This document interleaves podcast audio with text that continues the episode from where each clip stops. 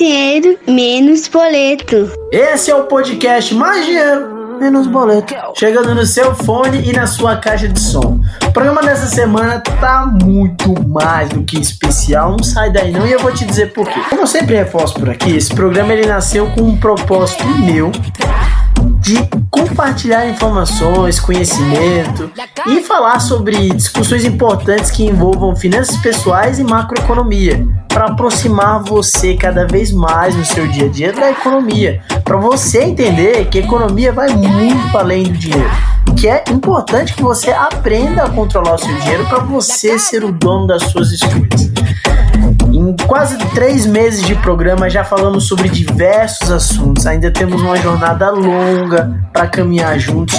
Vocês aí do outro lado, eu aqui fazendo a minha tarefa de casa, buscando temas, buscando fontes e compartilhando ideias com vocês. E eu trago aqui uma informação para vocês que nós já somos mais de 10 mil ouvintes. Isso mesmo.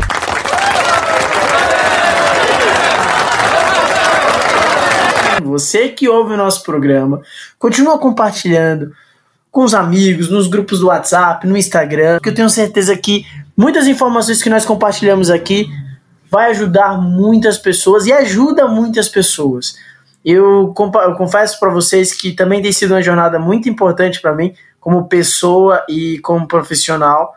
É, eu tenho aprendido muito com todas essas discussões é, e tem sido realmente uma jornada de, de via dupla. Vocês aprendem aí sobre os conceitos básicos da economia e eu aprendo cada vez mais sobre a importância da inclusão na economia. Um assunto pouco debatido nos grandes veículos de imprensa que merece total atenção, principalmente quando falamos de um país desigual como o nosso. Então, se você ouve o nosso programa, não segue ainda no Spotify no Deezer, ó, tá perdendo tempo clica no botãozinho aí que não vai doer na sua mão e já começa a seguir, porque toda vez que tem um programa novo, você recebe a notificação no celular. E se você divulgou o nosso programa para alguém, já divulga pedindo para a pessoa seguir lá no Spotify, no Deezer, porque aí ele também não vai perder nenhum programa nosso. Ah, além de mandar um abraço, agradecer, gratidão, um abraço especial para todos os nossos ouvintes brasileiros eu também tenho audiência em outros países, rapaz. É, tá brincando com a gente. Vou falar aqui os dois países que a gente tem uma audiência muito legal, que é na Austrália e em Portugal. Então, um abraço aí para vocês. Se vocês puderem continuar divulgando também o nosso programa por aí, meu muito obrigado. Olha aí, quem sabe faz ao vivo, bicho! E o programa de hoje vai até onde? Miami, nos Estados Unidos. Hi Lorena. Hi, how are you? Para falar com um especialista sobre o mercado de imóveis americano. Sabe aquela história que você ouve as pessoas, um amigo, um parente, é, falando: Ah, eu quero mudar do Brasil, quero ir embora do país, buscar uma outra oportunidade. E aí você me pergunta: Nossa, Geraldo, mas por que, que você escolheu os Estados Unidos? Olha, pessoal, tem diversas possibilidades hoje em dia, principalmente quando falamos de economia global. É, os mercados estão cada vez mais abertos para as possibilidades, então não vai faltar oportunidade para falar sobre outros países, mas hoje nós escolhemos falar sobre o mercado imobiliário dos Estados Unidos, que é um dos países que mais atraem brasileiros. De modo geral, para vocês visualizarem a quantidade de declarações de saídas definitivas de brasileiros entregues para a Receita Federal, com um histórico né, de 2011 até 2018, que são os dados mais atuais, em 2011 saíram mais de 8 mil pessoas. Em 2018 foram mais de 22 mil pessoas. Ou seja, esse número continua crescendo. Em 2020, esse número deve cair por conta da crise do Covid-19. Mas depois dessa crise, provavelmente esse número deve voltar a crescer. E continuando aqui o nosso papo, hoje vamos falar sobre o mercado de imóveis internacional e vamos falar especificamente sobre o mercado americano. E para trocar uma ideia, tirar dúvidas e trazer diversas informações importantes para você que está nos ouvindo, montar a sua estratégia, se programar para fazer essa mudança, convidamos hoje Daniel Ikovics, diretor da Elite International Realty, para trocar uma ideia com a gente. Daniel, seja bem-vindo aqui ao Mais Dinheiro Menos Boleto. Perfeito, obrigado, Geraldo. Agradeço aí e agradeço também aos ouvintes aí pela audiência que nos estão dando hoje. Cara, vamos começar falando de modo geral aí sobre o mercado imobiliário americano, né? Quais são as principais diferenças do mercado americano comparado com o Brasil? Tem menos burocracia, os preços são mais justos? Quais são essas diferenças? Perfeito. A, a, principal diferença, eu acho, é o seguinte, é a transparência, né? Então, você está falando de um mercado que ele é extremamente é, organizado. É, como exemplo, eu vou citar um sistema nosso que chama MLS, é Multiple Listing Service. O que, que é o Multiple Listing Service? Ele é um sistema, uma plataforma que todos os imóveis que estão à venda no mercado estão nessa plataforma. Aqui nos Estados Unidos, a rigor, se trabalha apenas com exclusividades.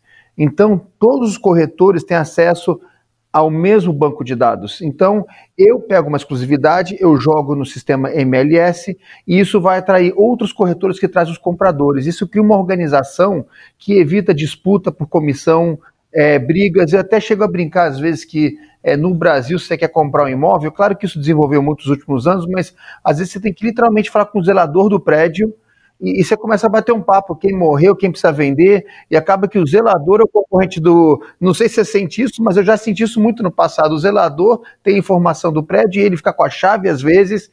Então é um mercado que está é, tá, tá evoluindo muito no Brasil, eu digo, mas aqui a gente está nesse sistema de exclusividade, é, organiza demais.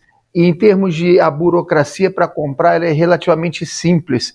É, você não, aqui nós não temos o, o, o próprio advogado que vai cuidar, ele já é tem fé pública. A gente não tem cartório aqui.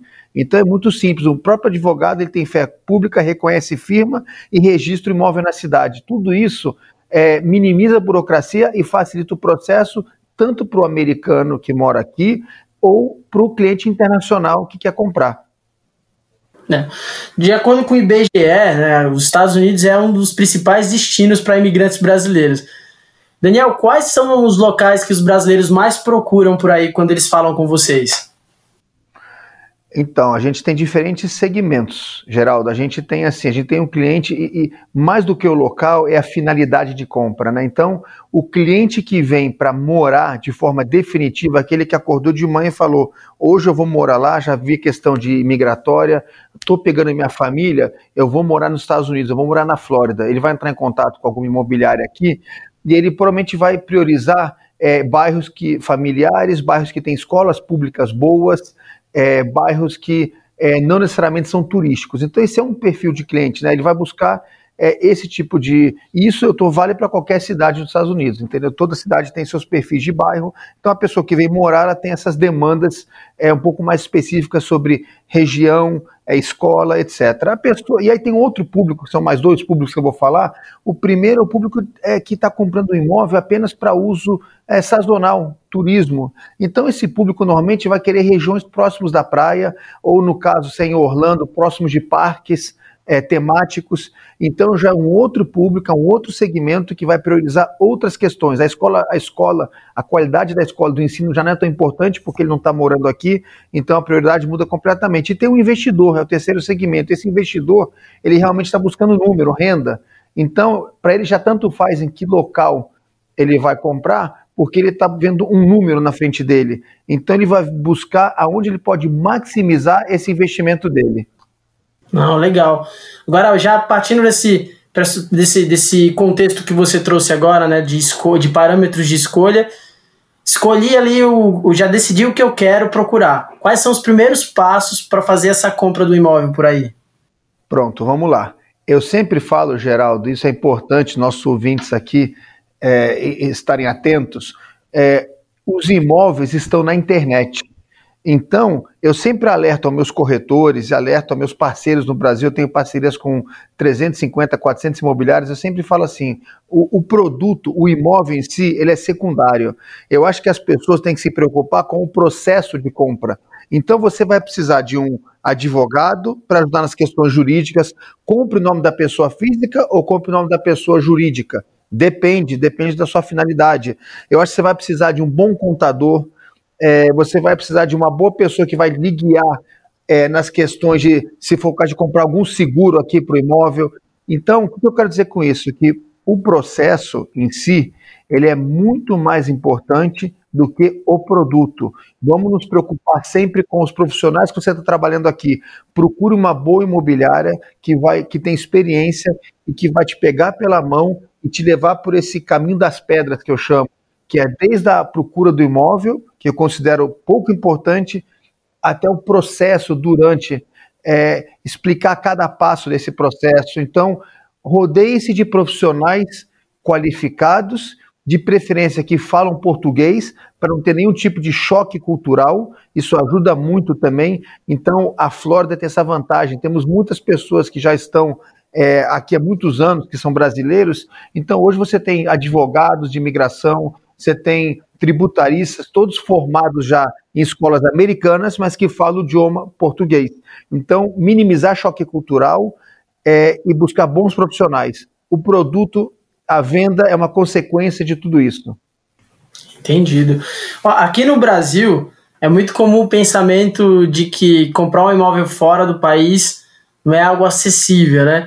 A gente consegue falar de algumas opções do mercado americano, assim, que são que tem preços viáveis, assim, bons preços de modo geral? Com toda certeza. Eu acho que é, e, e, temos que desmistificar isso, entendeu? Então, é, como no Brasil, como em qualquer lugar do mundo, você tem imóveis em todas as faixas de preço.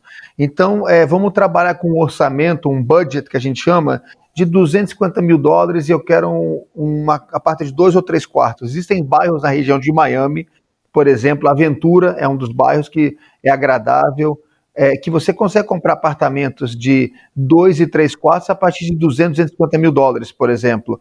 Se você quer uma casa de cinco quartos com piscina, aquecida, você pode ir para Orlando. Orlando você vai encontrar casa de cinco quartos com piscina particular de 350 mil dólares. Então é, é, bem amplo o leque de produtos disponíveis. Então é importante deixar o alerta aqui.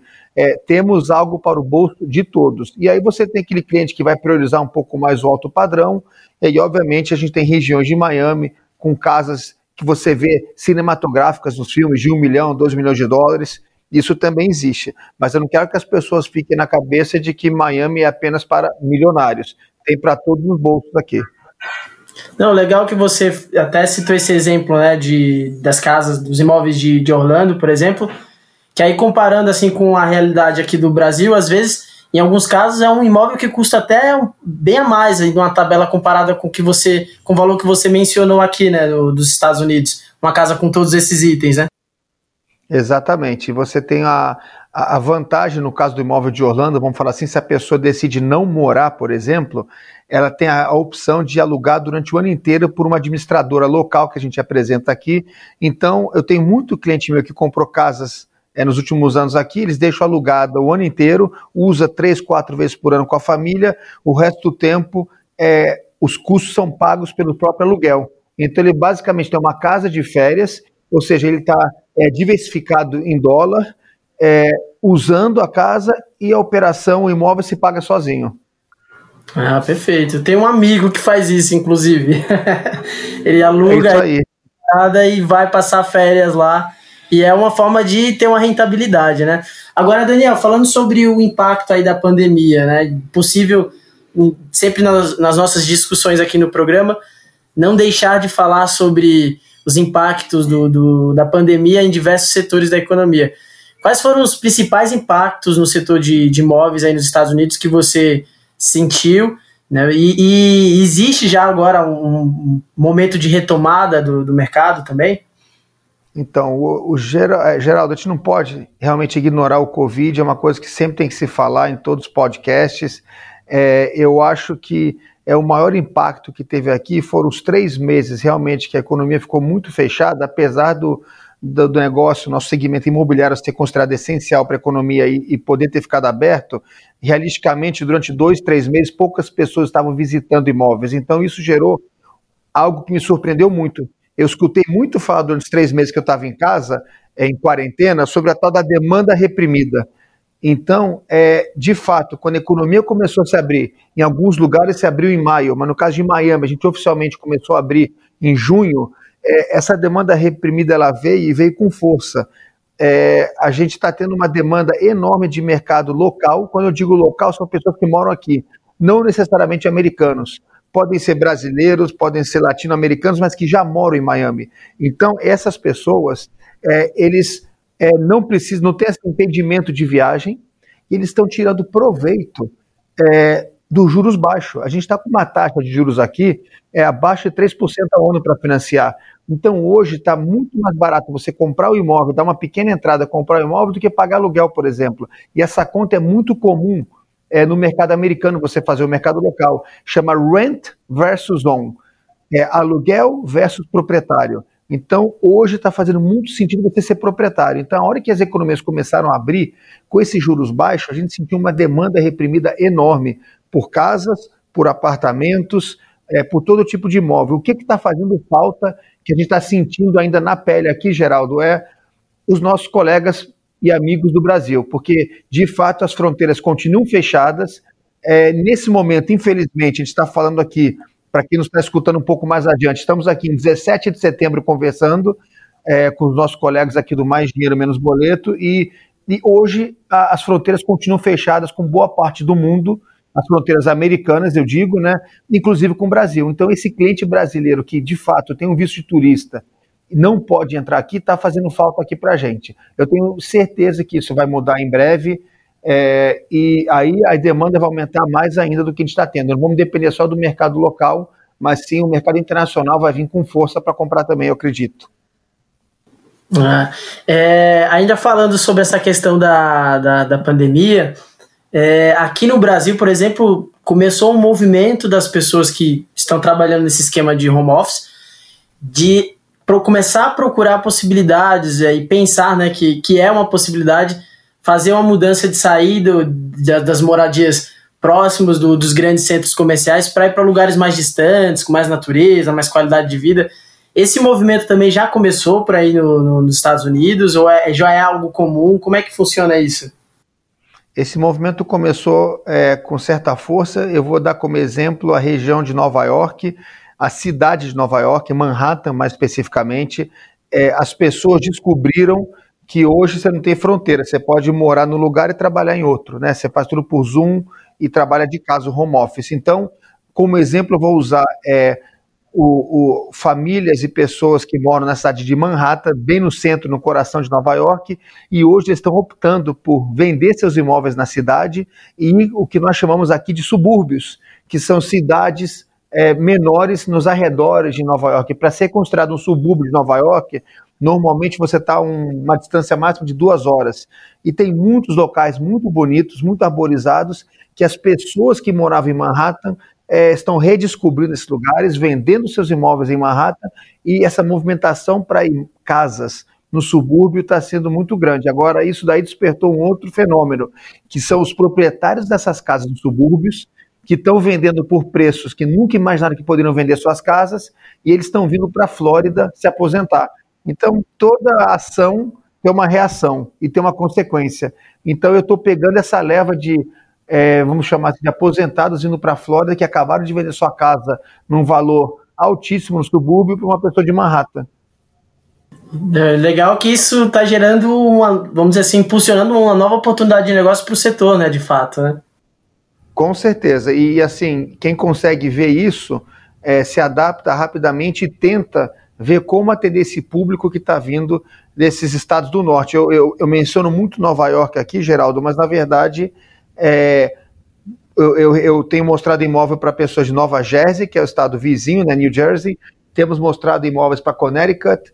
É, e aí, lugares que a gente nunca mostrou imóveis aqui antes. É Ohio, que é bem no meio dos Estados Unidos, Califórnia, que é no extremo, na costa oeste americana. Então, quer dizer, hoje a Flórida virou a queridinha do americano.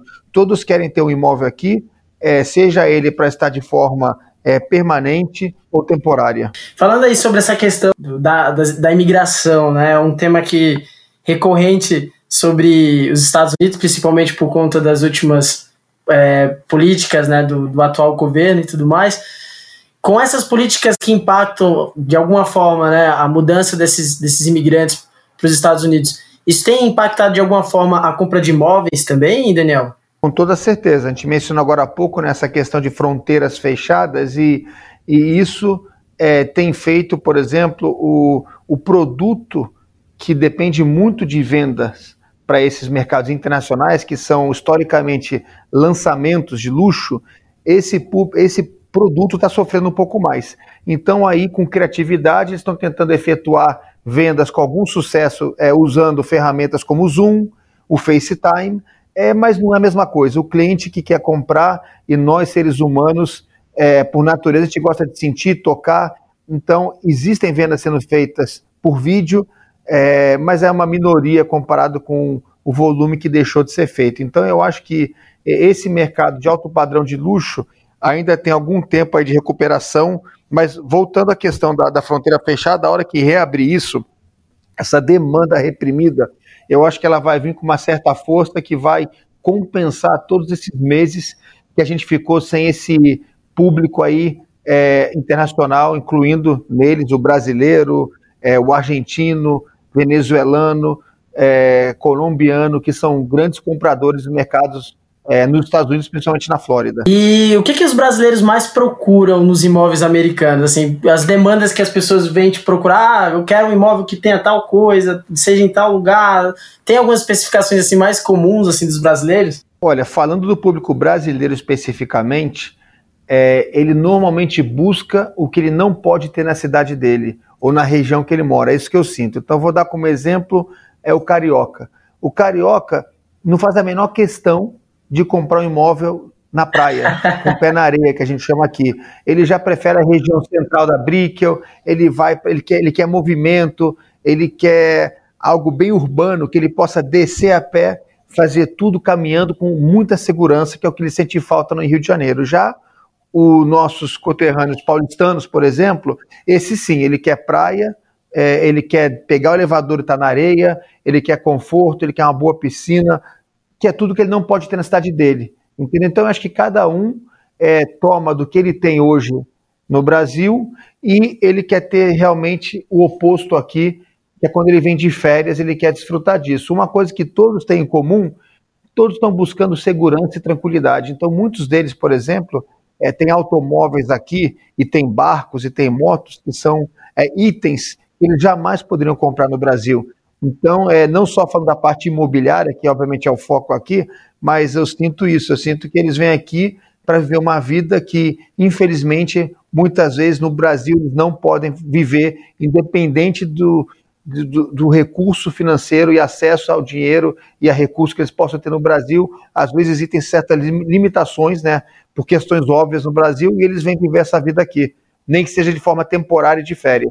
É o famoso sonho americano, né? é isso aí. Ô, ô, Daniel, e falando sobre o mercado de luxo, vai, vamos, vamos dar uma pontinha aqui para o pessoal também sobre esse mercado, que desperta a curiosidade de quem acompanha o mercado de imóveis, principalmente da Flórida.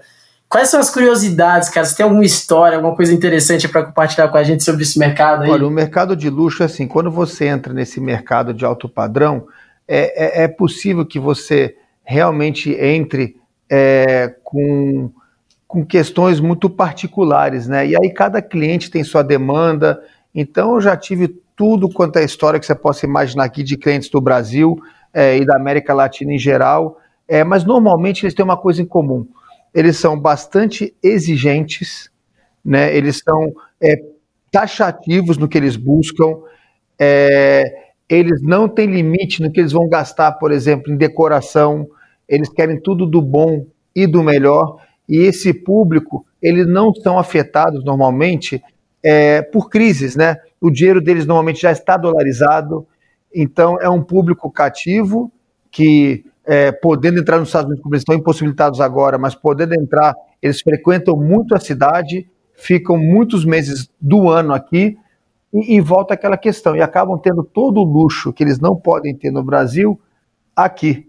Então é, é interessante. Esse é um público bastante dinâmico e você tem que ter é, bastante cuidado ao atender é, esse público de alto padrão, porque o nível de exigência é grande, mas Miami é uma cidade que está totalmente preparada é, para receber eles. Ô Daniel, chegando aqui na nossa reta final da entrevista, é, para quem quiser tirar mais dúvidas, aprender mais sobre esse mercado dos Estados Unidos, se tem alguma dica, você pode deixar seu contato. Cara, minha primeira, assim, hoje em dia, como eu falei no começo, né, Hoje em dia está tudo na internet, então para comprar imóvel, o produto está na internet, é secundário. Então a minha dica é a seguinte: é, façam muitas buscas é, online antes de você é, até começar a considerar para você se situar um pouco. Hoje tem muita informação boa na internet, tem muita informação que não é precisa, e aí vale o cuidado que, da informação, a fonte que você está lendo é importante.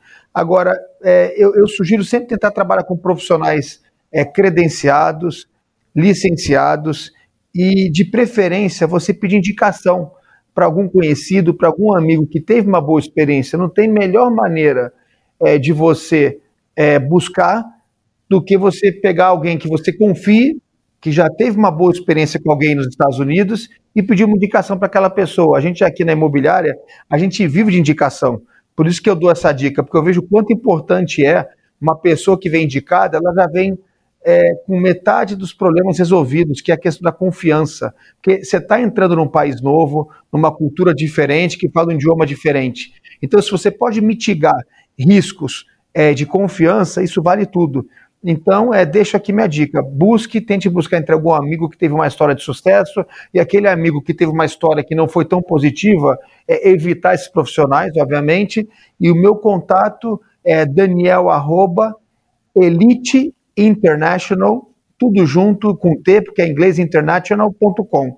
Daniel, arroba, elite, que é o nome da imobiliária, E-L-I-T-E, elite, international, tudo junto com T, international.com Daniel, obrigado por aceitar o nosso convite. Eu sei que não é fácil parar a sua agenda aí. É, eu sei que da correria do dia a dia não é fácil, mas as portas estão sempre abertas. Sempre que você quiser trazer alguma informação, alguma notícia aí do mercado de imóveis, nosso podcast está sempre aberto aqui para vocês. Geraldo, eu que agradeço a você pela oportunidade de estar falando com o seu público, agradeço aí a nossa audiência do Mais Dinheiro Menos Boleto e realmente eu estou à disposição aqui. Eu, minha equipe, hoje temos aqui 90 corretores, 50 deles brasileiros, e eu estou à disposição de cada um dos seus ouvintes aqui em Miami para tirar qualquer dúvida sem compromisso.